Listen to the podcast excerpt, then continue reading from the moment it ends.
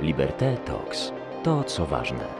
Seria Liberté Talks realizowana jest dzięki wsparciu Google oraz Państwa darowizną. Na podcast Rozmowy Nienormatywne zaprasza Joanna Łopat. Zaczynamy rozmowy nienormatywne. Dzisiaj mam dwóch gości. Nadia Kłos, aktywistka. E, Cześć Nadia. Cześć. I nas e, Artur Kule. Dzień dobry. Dobry, cześć. Nadia, e, ty jesteś inicjatorką e, takiej akcji, która się nazywa Queer Tour. Czy mogłabyś o niej coś opowiedzieć? Jasne. To my jesteśmy właściwie oddolną grupą aktywistek i sobie postawiłyśmy za zadanie, na początku w ogóle dotyczyło to głównie stref wolnych od LGBT, po prostu jeździć i robić takie akcje edukacyjne w przestrzeni publicznej właśnie w mniejszych miejscowościach, na początku głównie w tych strefach wolnych. Tak, generalnie zwykle po prostu jeździmy i gdzieś na jakimś rynku miejskim, gdzieś właśnie w takim miejscu publicznym się e, jakoś rozstawiamy z muzyką, z materiałami edukacyjnymi i staramy się jakoś nawiązać dialog z, mieszkańcami, mieszkankami, jakoś też wspierać młode osoby queerowe, które też często do nas podchodzą i bardzo chętnie też z nami rozmawiają, czy biorą różne naklejki, materiały, żeby rozdać. I tak, na tym polega nasza działalność. No właśnie, bo to się zaczęło od tego momentu, kiedy pojawiły się strefy y, wolne od LGBT, prawda? W 2019 roku. E, wtedy mhm. zrobiłyście stronę na zrzutka.pl, zbierałyście pieniądze i zaczęła się wasza trasa e, po tych miejscowościach, które są strefami wolnymi od LGBT. E, mogłabyś opowiedzieć o Waszych wrażeniach, jak to wyglądało? Chyba pierwsza miejscowość to były Puławy, prawda? Mhm. Jak, jak, jak to wyglądało? Jak mm, przebiegały te Wasze spotkania? No, wiesz, to jakby różnie. Akurat w Puławach, Puławy to akurat chyba była miejscowość, gdzie, ale chyba też w sumie jedyna, gdzie była w sumie spora demonstracja i nawet rzucali w nas jajkami, ale jakby no taką demonstracja postali tam jakieś pół godziny i poszli. Jakby potem sobie mogłyśmy robić swoje. Tak, ale poza tym jakby podeszło właśnie nas bardzo dużo osób stamtąd i, i jakby, więc też właśnie dużo młodych osób bardzo nam w ogóle pomagało też. Tak, jakby no też trochę nie chcę wrzucać też wszystkich tych miejscowości jakoś do jednego worka, bo też one się różnią, ale tak, no jeśli chodzi o Puławy, to tam akurat była to spora kontra, ale też było sporo osób, które jakby do, do nas podchodziły. Właśnie, y, ja chciałam Cię zapytać y, o te wrażenia ze spotkań y, w tych miejscowościach, strefach wolnych od LGBT, ponieważ spotkałam się z taką opinią, zresztą jednego z moich gości, że w małych miejscowościach gej to jest taki swojski gej i że wbrew takiej powszechnej opinii to wcale nie jest takie trudne być gejem w małej miejscowości. A jakie są Twoje wrażenia? Jakie jest Twoja, y, twoja opinia, Twoje wyobrażenie o tym, jak wygląda życie e, osoby LGBT w małych miejscowościach, szczególnie tych objętych tą strefą wolną od LGBT. Co oni mówią? Znaczy, co, no ja nie chcę oceniać, czy trudno, czy nie trudno, no bo ja tam nie mieszkam.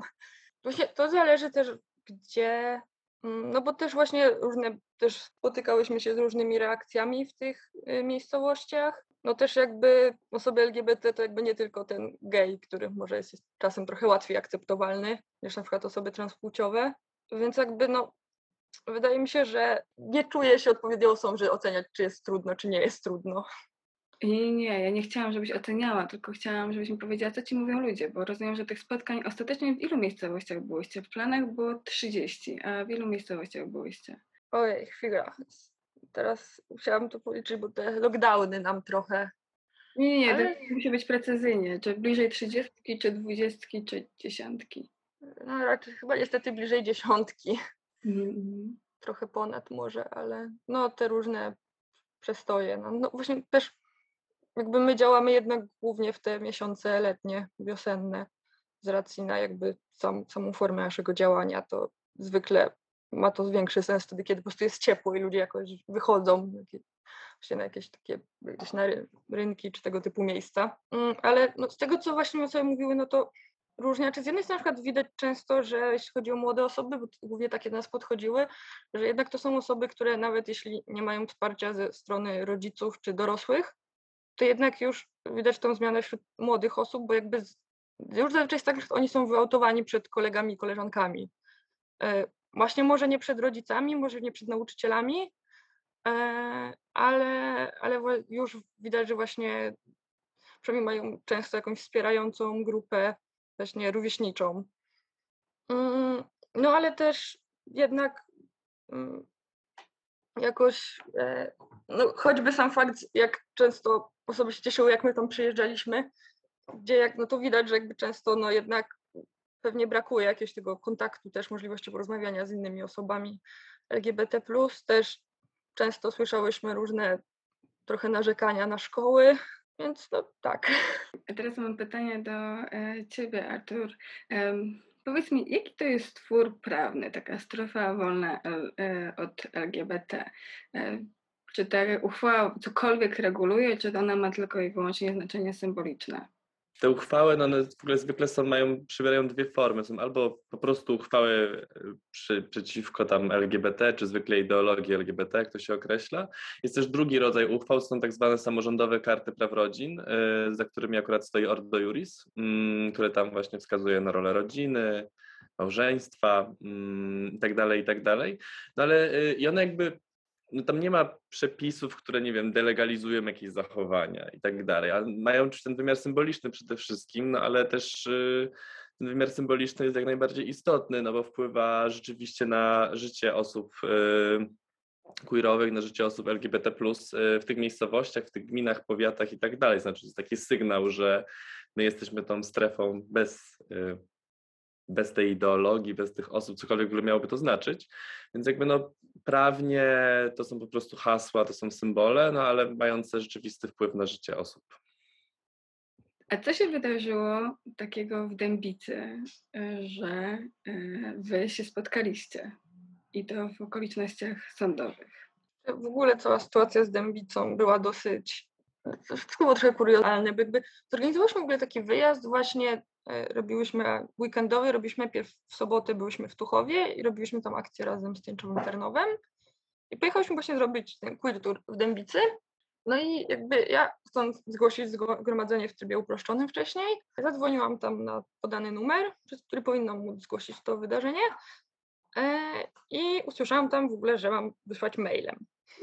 I to w ogóle nie i tak już no, powinni od razu to przyjąć. No ale wysłałam maila. Mm, No i na miejscu, jak przyjechałyśmy, to się okazało, że jakby policja o tym, nie, w sensie, że oni nie, ma, nie dostali o tej informacji, ale stwierdzili, że no okej, możemy sobie tam być. E, Wręcz w momencie, w którym ktoś tam nas zaczął zaczepiać, to im powiedzieli, że możemy tu być, bo mamy zgromadzenie. No ale potem gdzieś na horyzoncie pojawił się burmistrz.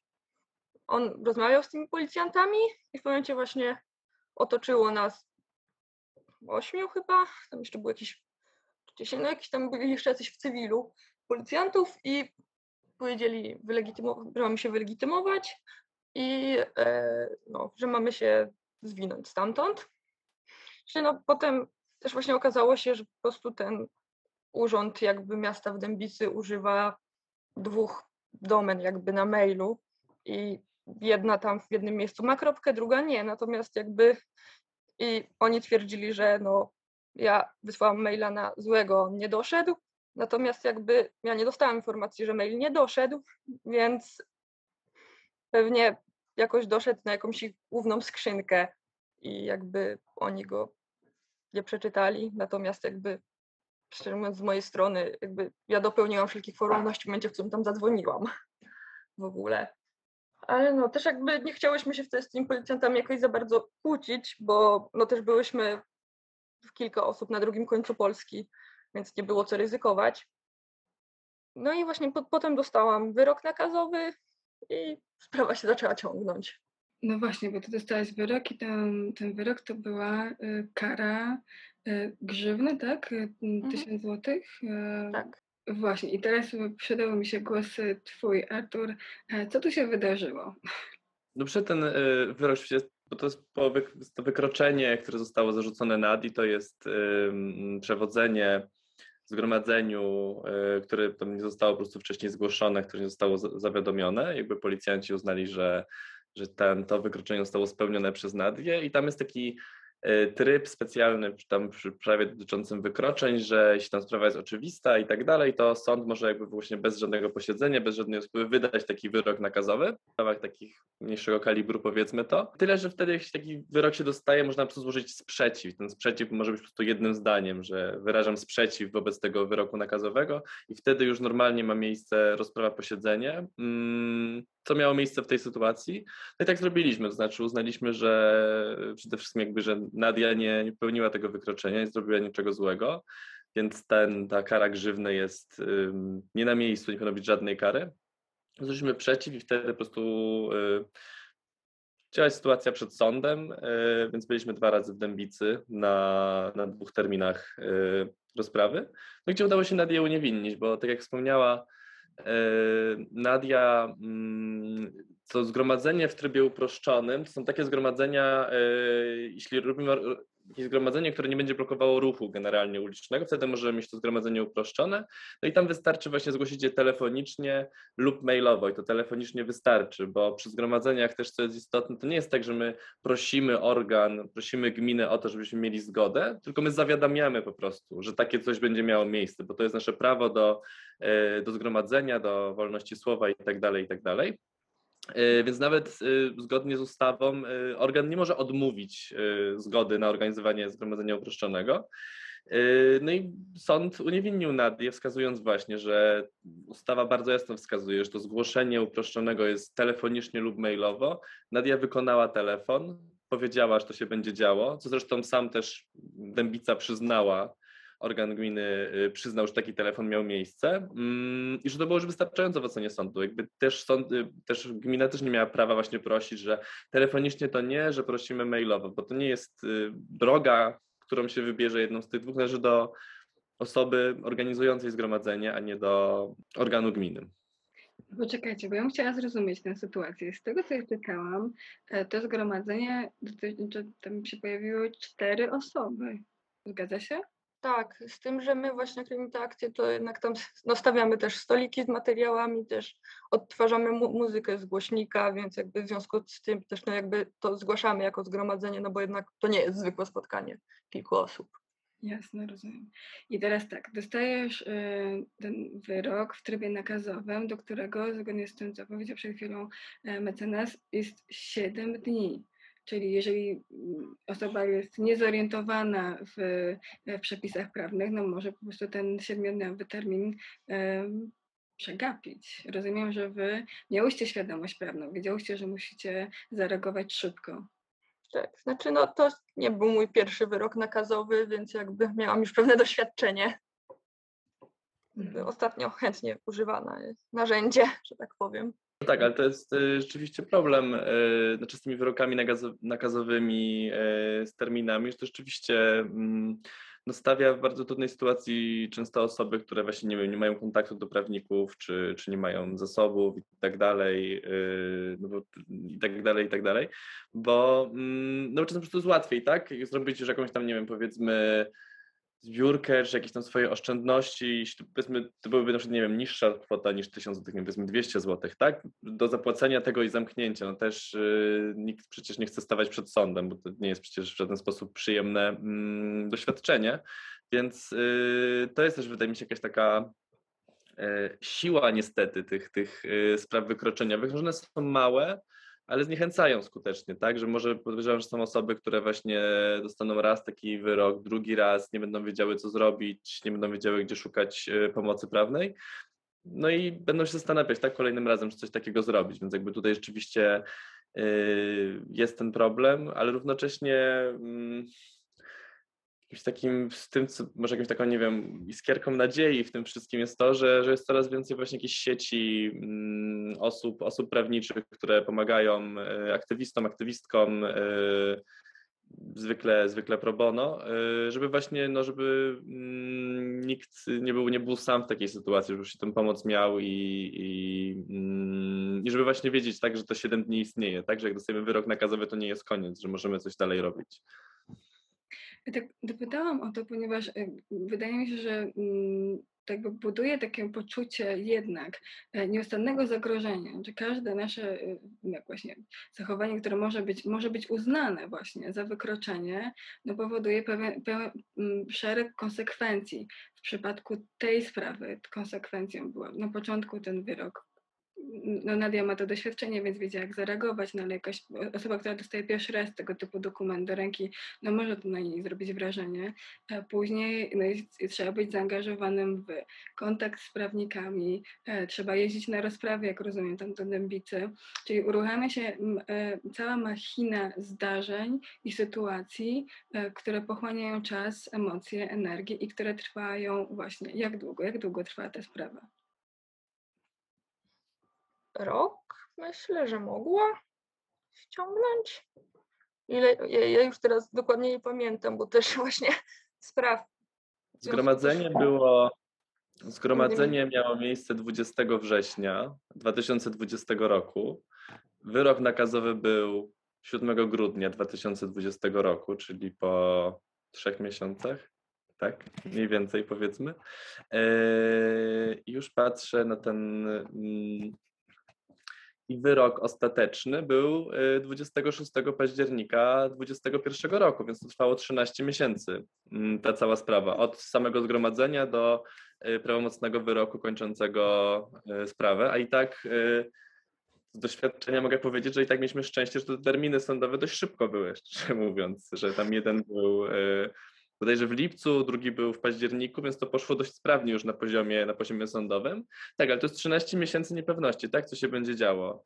Czy będzie skazanie, czy nie będzie skazania, hmm, też świadomości, że po prostu trzeba gdzieś tam właśnie pojechać, przygotować, yy, poświęcić czas. Hmm, to jest tak, taka jedna sprawa, tak powiedzmy, że ktoś nagle takich spraw ma dwie czy trzy, bo mm, to wtedy naprawdę całe życie trzeba sobie przeorganizować de facto, żeby właśnie móc w tym wszystkim jakoś yy, uczestniczyć, tak, być, być, być obecną. No właśnie, bo mm, ty pracujesz w kancelarii, która się zajmuje y, sprawami osób LGBT. E, czy w ostatnim czasie zauważacie, że macie więcej pracy, e, więcej tego typu zgłoszeń, ponieważ nawet kiedy się kontakt, kontaktowaliśmy w sprawie tej naszej rozmowy, ja tak no, na siłą rzeczy jestem uważna na różne sprawy, które się dzieją, ale ich jest masa i, i one jak widać toczą się, angażując w to całe machiny i sztaby ludzi. Jak to wygląda z perspektywy, z twojej perspektywy, z perspektywy adwokata? Spraw jest, y, spraw jest dużo na pewno I, i od kilku lat też właśnie widzimy niestety ten liczbę właśnie też tych spraw karnych, y, spraw wykroczeniowych. Znaczy oczywiście też nie jesteśmy jedyną kancelarią, która zajmuje się takimi sprawami, tak? Zresztą się specjalizujemy w tym, e, w kancelarii Knut e, Mazurczak, ale mm, no nie mamy wszystkich spraw karnych czy wykroczeniowych, no ale takich zgłoszeń jest coraz więcej. Jakby no sam widzę, że jak to sobie patrzę, nie wiem, swój kalendarz za ostatnie kilka miesięcy, no to stosunkowo często brałem udział w takich, e, właśnie często właśnie sprawach wykroczeniowych czy sprawach karnych i tutaj przykładem jest właśnie sprawa, sprawa Nadi, ale jest inna sprawa też absurdalna, kuriozalna, która też zakończyła się tam umorzeniem jeszcze, jeszcze e, postępowania przed, przed tym etapem sądowym. Ale generalnie problem tam polegał na tym, że ktoś rzekomo miał napisać kredą pod pomnikiem Jana Pawła II słowa Bóg kocha cię takiego, jakim jesteś. I to wystarczyło, żeby machina państwowa ruszyła, żeby szukać tego mm, złoczyńcy, który napisał taką strasz, takie straszne hasło, y, więc jakby no to pokazuje jakiś taki absurd, tak, w którym się znaleźliśmy, to znaczy, że y, naprawdę jakieś takie działania, które w żaden sposób nie mają, nie wiem, jakiegoś charakteru wulgarnego, agresywnego, cokolwiek, y, no zderzają się z taką reakcją państwa bardzo mocną, bardzo silną, jakby wykorzystującego mm, bardzo dużo swoich możliwości, takich, takich bardzo represyjnych, właśnie przez zatrzymania osób i tak dalej, i tak dalej. Więc niestety tego widzimy i, i też no ta homofobia przy tych przestępstwach wychodzi, no też wychodzi przy przestępstwach, które jakby rzekomo nie wiem, nie mają, ta pierwszy rzut oka nie są związane, tak, z y, dyskryminacją ze względu na mm, tożsamość płciową czy, czy, czy orientację seksualną, no ale jeśli się popatrzymy, jaka była rzeczywiście motywacja, powiedzmy, sprawcy, no to wtedy ta, mm, ta motywacja homofobiczna czy transfobiczna niestety wychodzi, a równocześnie polski kodeks karny niestety nie przewiduje ochrony. Wprost nie ma takiego artykułu, który by bronił właśnie tutaj y, za, za dyskryminowanie czy, czy jakiekolwiek inne znieważanie ze względu właśnie na tożsamość e, płciową czy orientację seksualną. E, więc to gdzieś tam ukryte, co czasem sprawia problemy przy tych sprawach, ale zdecydowanie no jest ich jest ich dużo niestety. I jest ich dużo i są właśnie na różnym, na różnym też poziomie, tak? Bo, no bo z jednej strony są właśnie te sprawy karne, o których wspomniałem, no ale z drugiej strony y, cały czas jesteśmy w różnych y, sprawach dotyczących właśnie stref wolnych od LGBT. Ostatnio mm, na szczęście mm, Sąd Wojewódzki w Krakowie nam unieważniał i raczej, raczej coraz więcej tych spraw wygrywamy. Yy, no ale pracy jest bardzo dużo niestety. Yy, pracy, która no de facto tych rzeczy po prostu najlepiej gdyby nie było, tak, żeby nie było tych yy, działań homofobicznych, transfobicznych. No ale działamy, tak, żeby właśnie osoby mm, i po prostu osoby LGBT+, i też osoby aktywistyczne i tak dalej, no miały to wsparcie i, i wiedziały, że nie będą szły same. Gdy rozmawialiśmy przed tą naszą rozmową, e, wspomniałeś o tęczowej nocy, że cały czas się toczą e, procesy e, po tęczowej nocy. Co to za procesy, ile ich się nadal, ile ich jest w toku? Ja niestety nie znam dokładnych liczb. Ja wiem, że tam częściowo były jakieś po prostu zarzuty karne dla części osób. Są też jeszcze sprawy po tych zatrzymaniach, zostały już wyroki, później weszły sprawy za, o zadośćuczynienie po tych e, sprawach, więc jakby to po prostu to wszystko cały czas się, e, się dzieje. E, Więc konkretnych tutaj tak bardzo prze, sprawnie jestem w stanie opisać, yy, ale no problem jest to, że to się dzieje, no bo też sądy po prostu w Warszawie w szczególności są bardzo zapchane tymi sprawami, to wszystko toczy się, toczy się powoli. Yy, No i problem jest to, że w momencie, kiedy już minęło bardzo dużo czasu mm, po tej tęczowej nocy, no to osoby cały czas muszą iść do sądu i po raz drugi, trzeci, czwarty, piąty opowiadać tę samą historię, tak, zwykle bardzo bardzo traumatyczną i, i, i mówić po raz kolejny rzeczy, które są, są trudne, które być może po prostu to sobie chciały być, mieć już ze sobą, gdzieś tam zamknąć, yy, a te, te rany są cały czas yy, rozdrapywane, więc to po prostu pokazuje też, yy, że ten czas, o którym tutaj już wspominaliśmy wcześniej, on jest nie tylko problematyczny z tego powodu, że, mm, że trzeba długo czekać na ostateczne zakończenie sprawy, no ale jest też takim właśnie życiem cały czas w, tym, e, w, tych, w, tych, w tych zdarzeniach, które właśnie często są związane z przemocą policyjną czy, czy z przemocą ze strony innych służb. Nadia, e, powiedz mi, jak e, tego typu sprawy, mm, jaki mają wpływ na twoje, Twoją działalność jako aktywistki? No, wiesz, to z tymi sprawami no to jest to, co Artur mówił, że jakby one, to jest coś, co jakby samo w sobie nie wydaje się jakieś szczególnie ciężkie, ale też w momencie, w którym ma się tych spraw ileś, też często one nie są ruszane bardzo długo i są wyciągane po jakimś dłuższym czasie, i, a też no jakby w związku z tym, że działam od kilku lat, no to mam je też po prostu za inne rzeczy, w sensie no, za różne protesty i tak dalej, no to jakby w momencie to jest bardziej takie mm, to ma, jednak to wywołuje jakiś taki ciągły stres i ciągle, ciągle trzeba tego pilnować. E, Też no, czasem się zdarza, że na przykład e, nie dochodzi pierwsze awizo i dochodzi drugie. Wtedy od razu też się człowiek zaczyna stresować i jakby właśnie to wpływ tego jest też, to jest właśnie taka miękka represja powiedzmy, używając może mocnego słowa, ale właśnie chodzi o to, że one wywołują coś takiego, w sensie nie, nie, nie są właśnie takim mocnym czymś na pokaz, ale po prostu wywołują stres i bardzo duże zmęczenie.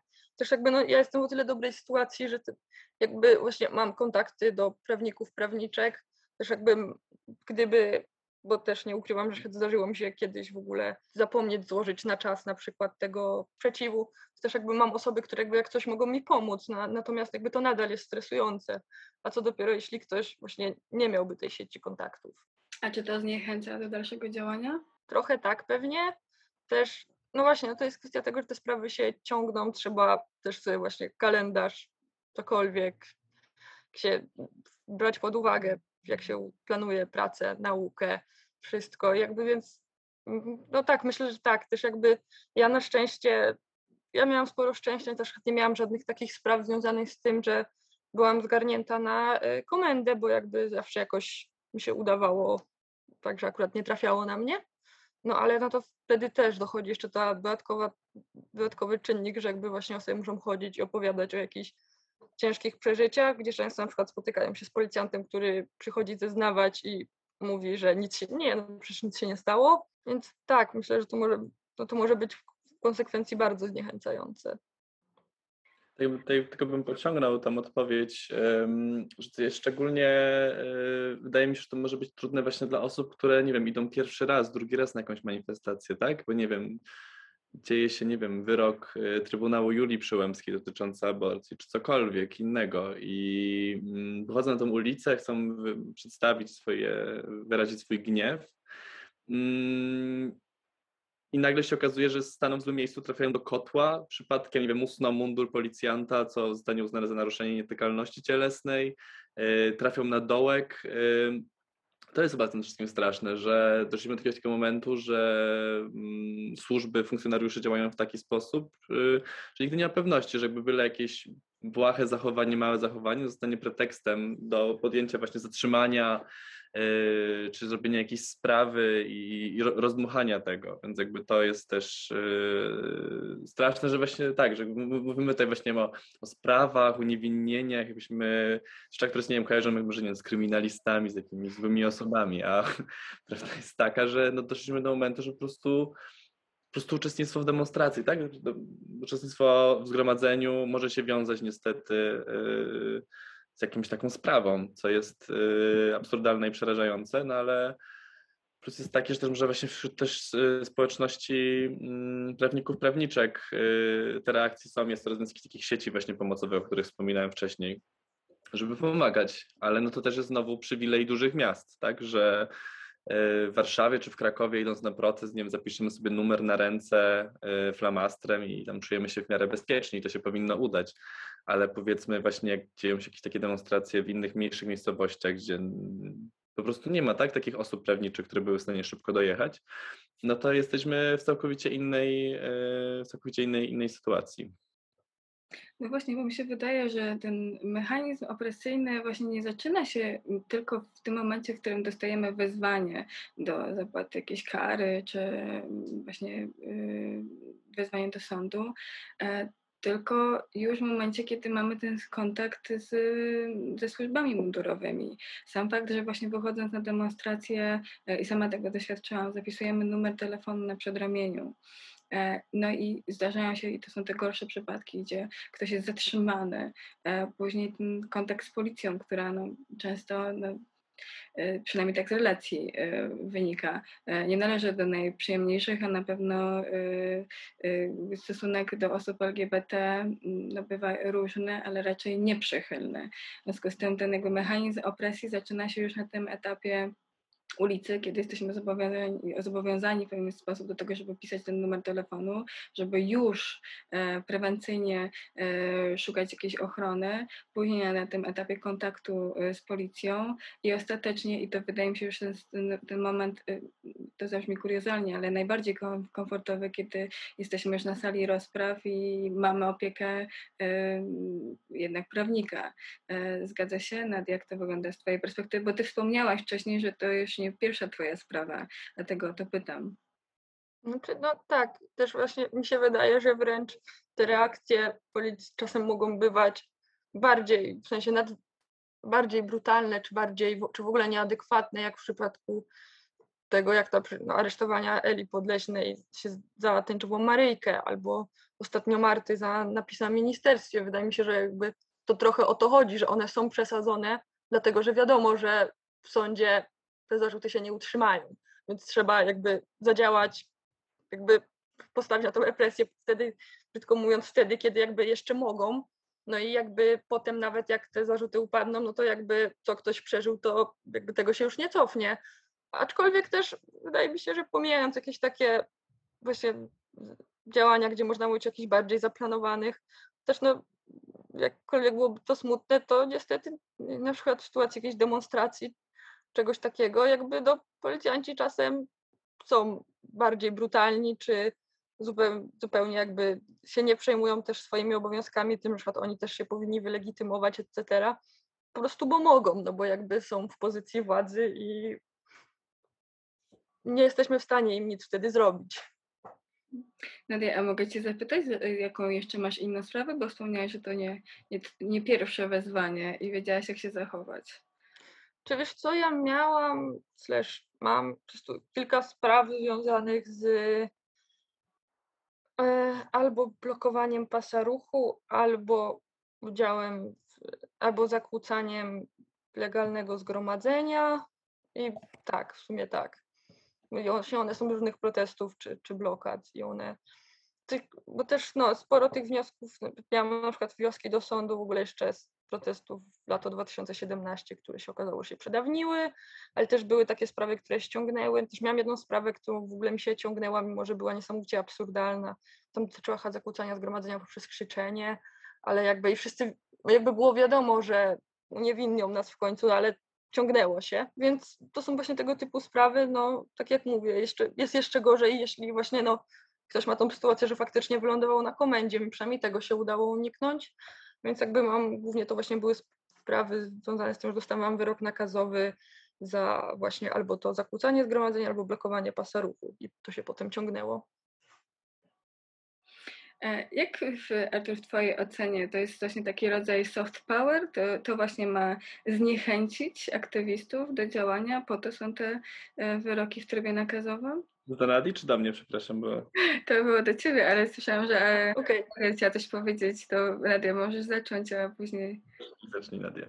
Co, wydaje, z jednej strony wydaje mi się, że tak. Znaczy, wydaje mi się, że generalnie one po prostu są mocno nadużywane, ale też do, z drugiej strony w sumie nie wiem dokładnie, co siedzi w głowach policjantów. Z drugiej strony może po prostu są używane, bo z jakiej strony komuś jest tak wygodniej. Natomiast wydaje mi się właśnie te też jakby policjanci na przykład często w momencie, w którym się odmawia przyjęcia mandatu, bo zazwyczaj proponują mandat i wniosek idzie do sądu, na przykład oni bardzo często, to jest nagminna taktyka, oni próbują na przykład straszyć, że na pewno się przegra, że to będzie dużo wyższa kwota i tak dalej, i tak dalej. Tak, znaczy mi też się wydaje, że akurat te wyroki nakazowe nie są, nie są największym problemem w tym wszystkim. To znaczy są stosowane często, ale tam jednak zwykle też jest to pouczenie y, bardzo jasno wskazujące, że jest to 7 dni na złożenie sprzeciwu. Ten sprzeciw jest, y, on też nie jest trudny, tak mówię, to po prostu wystarczy jedno zdanie napisać, że, mm, że ja, się, ja się sprzeciwiam.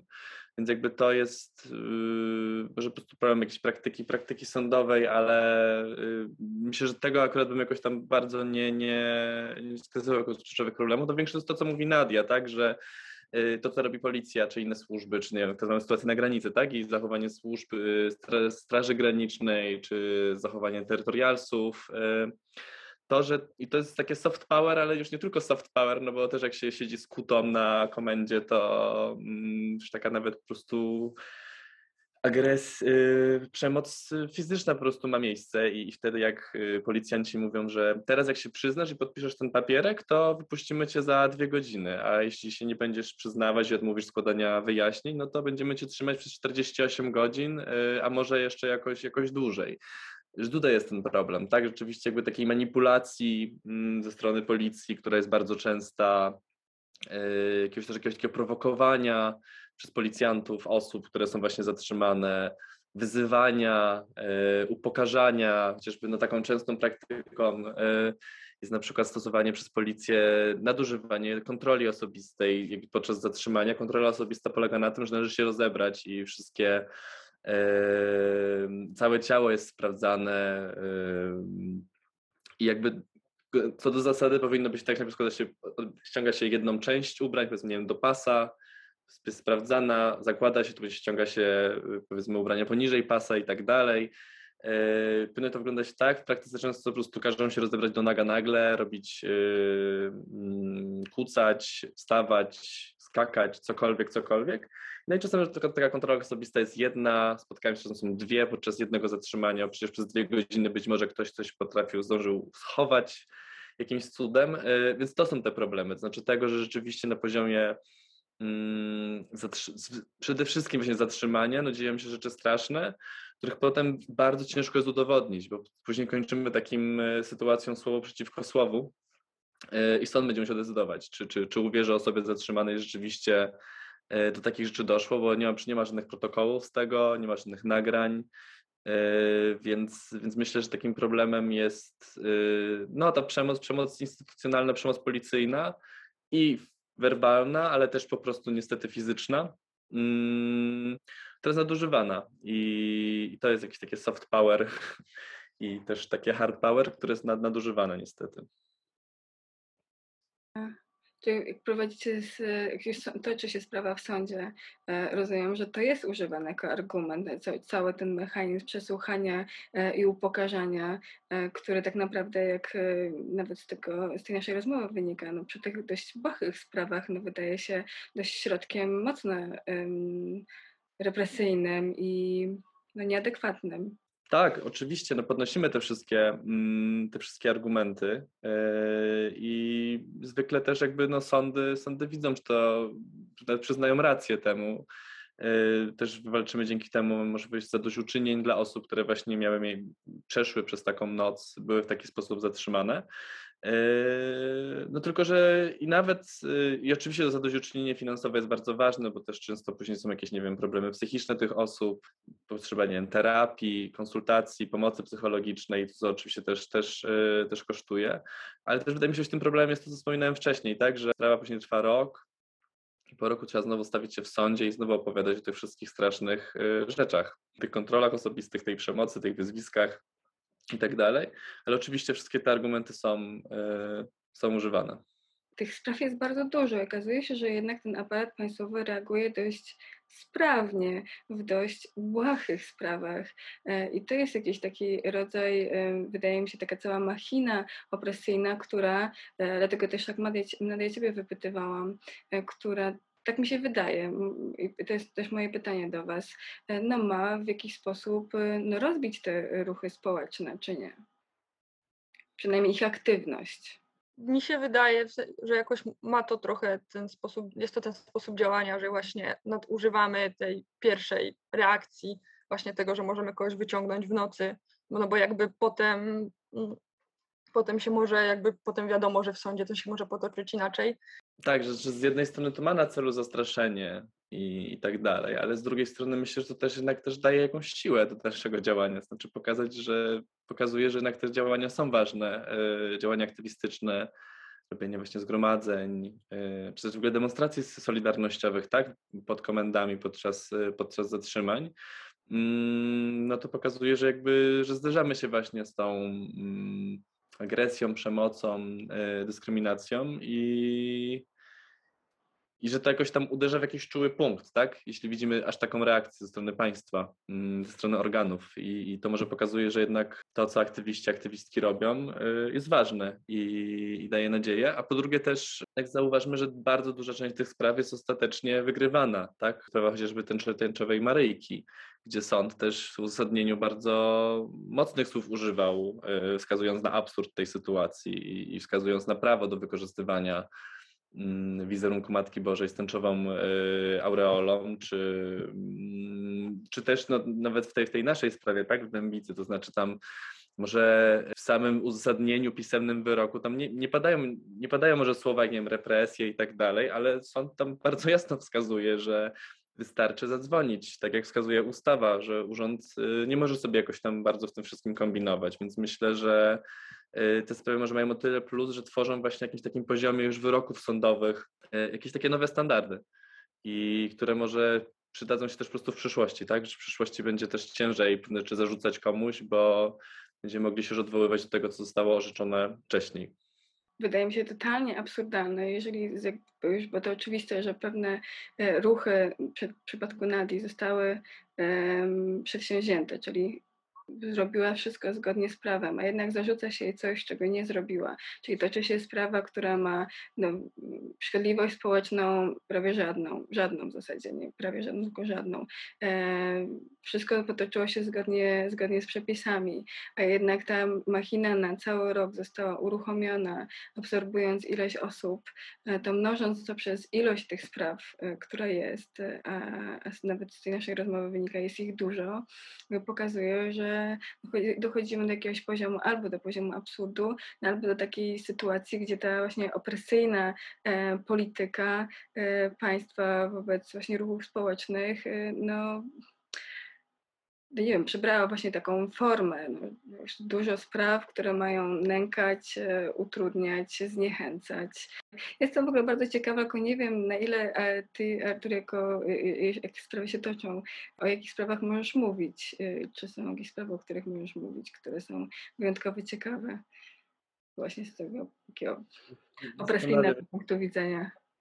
Nie, znaczy no dla, dla mnie no, ta, ta tębica była kuriozalna. Yy, też absurdalną sprawą, bo to wspomniałem, tak? Napis kredą, Bóg kochacie takiego, jakim jesteś. I, I, w ogóle ta sytuacja z kredą, tak? Że nagle pisanie kredą na chodniku staje się czymś, co po prostu już któryś raz jest gdzieś tam traktowane jak jakieś takie zachowanie mm, złe, karygodne, kryminalne. Wchodzimy w prawo karne, tak jakby, co jest y, absurdem.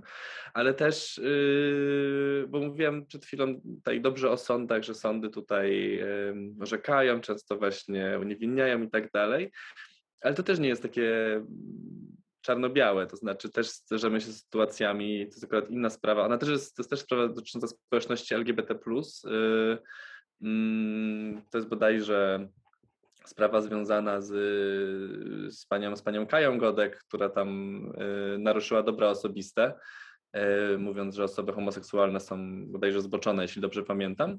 No i tam y, Sąd Okręgowy w Warszawie zaczął domagać się tego, żeby osoby, które pozwały Kaję Godek, pokazały dowód, że są osobami homoseksualnymi. I to, że część tych osób, nie wiem, jest w związkach małżeńskich zawartych za granicą, jednopłciowych, jakby nie było wystarczające dla sądu. Więc jakby doszliśmy do momentu, że sąd domaga się jakiegoś właśnie takiego dowodu obiektywnego, nie wiem, taką paszport, tak, kartę, że tutaj proszę bardzo, jestem gejem, jestem lesbijką, jestem osobą transpłciową, co jest też przerażające, tak, bo jakby to też pokazuje, jaki jest stosunek y, sądu, znaczy oczywiście tutaj w postaci tego konkretnego konkretnego sędziego, ale, mm, ale nadal, tak, że z czymś takim się musimy, e, się musimy zderzać, mm, co jest e, straszne po prostu. E, no dobrze, ale sprawa w Dębicy zakończyła się pozytywnie. A czy są jakieś sprawy, które no mimo szeregu absurdów jednak kończą się no mniej pozytywnie dla osób pozwanych? Póki co przynajmniej yy, ja nie miałem jakiejś takiej wielkiej yy, porażki w takiej sprawie właśnie aktywistycznej czy, czy, czy LGBT-owej, ale to, co się zdarza, co jest bardzo, nie wiem, też dla mnie życie na pewno trudne, a w szczególności trudne dla, yy, dla samych osób, które reprezentuję, są właśnie sytuacje, kiedy doszło do zatrzymania mm, przez policję, doszło tam właśnie do bardzo różnych nadużyć, nie używania kajdanek, yy, przytrzymywania przez bardzo dużo godzin, yy, złych warunków, obrażania, cokolwiek.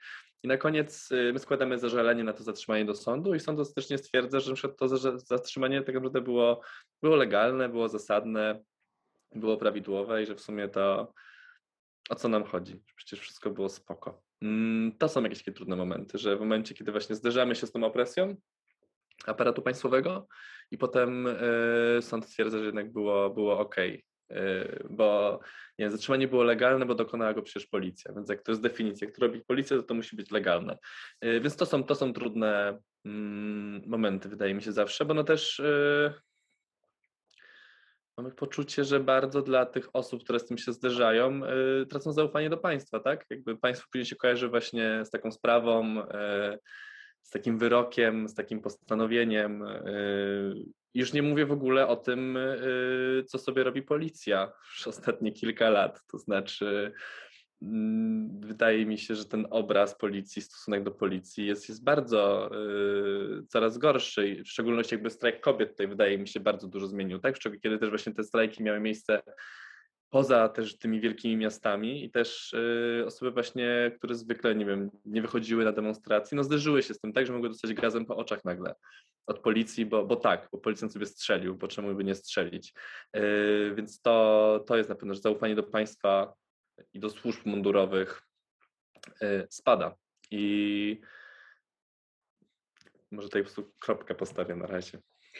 Ale ja się z Tobą e, totalnie zgadzam, w sensie jak e, ja chodziłam na manifestacje, a teraz właśnie Ty wspomniałeś Podlasie, jeżdżę na Podlasie, to takie mam wrażenie, że nie boję się niczego poza służbami mundurowymi, w sensie widok e, policjanta wywołuje we mnie więcej stresu niż widok kogokolwiek innego, e, kto mógłby realnie stanowić zagrożenie, e, więc faktycznie mm, tak nie chcę teraz robić takiego dużego wywadu na temat służb mundurowych, ale e, no jednak no, od czasów milicji policja długo pracowała na to, żeby odzyskać twarz i, e, i zaufanie wśród obywateli i mam wrażenie, że w ostatnich latach to niestety e, konsekwentnie jest e, niszczone. No przynajmniej to jest takie, takie moje wrażenie.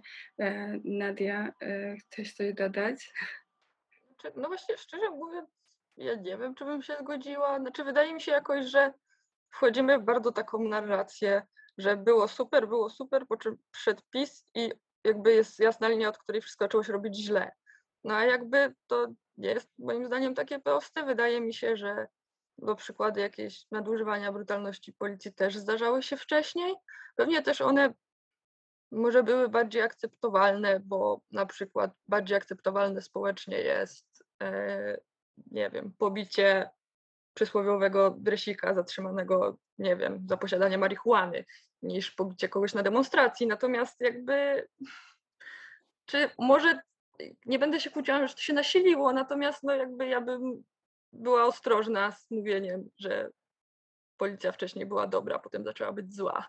I wydaje mi się, że to jest kwestia jakichś dłuższych, w sensie, że no wcześniej też by zdarzały się zabójstwa dokonane przez policję i jakby no to nie było tak, że nie byli brutalni wcześniej. Natomiast jeśli też już jesteśmy przy jakichś absurdalnych sprawach sądowych, to myślę, że też jakby na koniec czymś, co warto wspomnieć, to no, jest jakby to ciągle jak, że osoby transpłciowe muszą pozywać swoich rodziców, że móc zmienić dokumenty, no i to jest chyba jakby idealny przykład po prostu absurdu.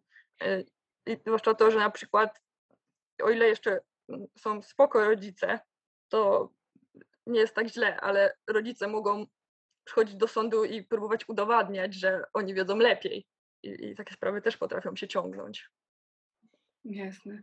Tak, ja pamiętam pierwszy raz taką sprawą sądową zeznałam się chyba już kilkanaście lat temu i e, to mm, pamiętam, że Ania Grodzka miała taką ustawę, która miała to zmienić. No niestety e, przez te kilkanaście lat się nic nie zmieniło i cały czas ci rodzice są pozywani. Wydaje mi się, że to w ogóle, o ile się nie mylę, było pierwsze weto Dudy.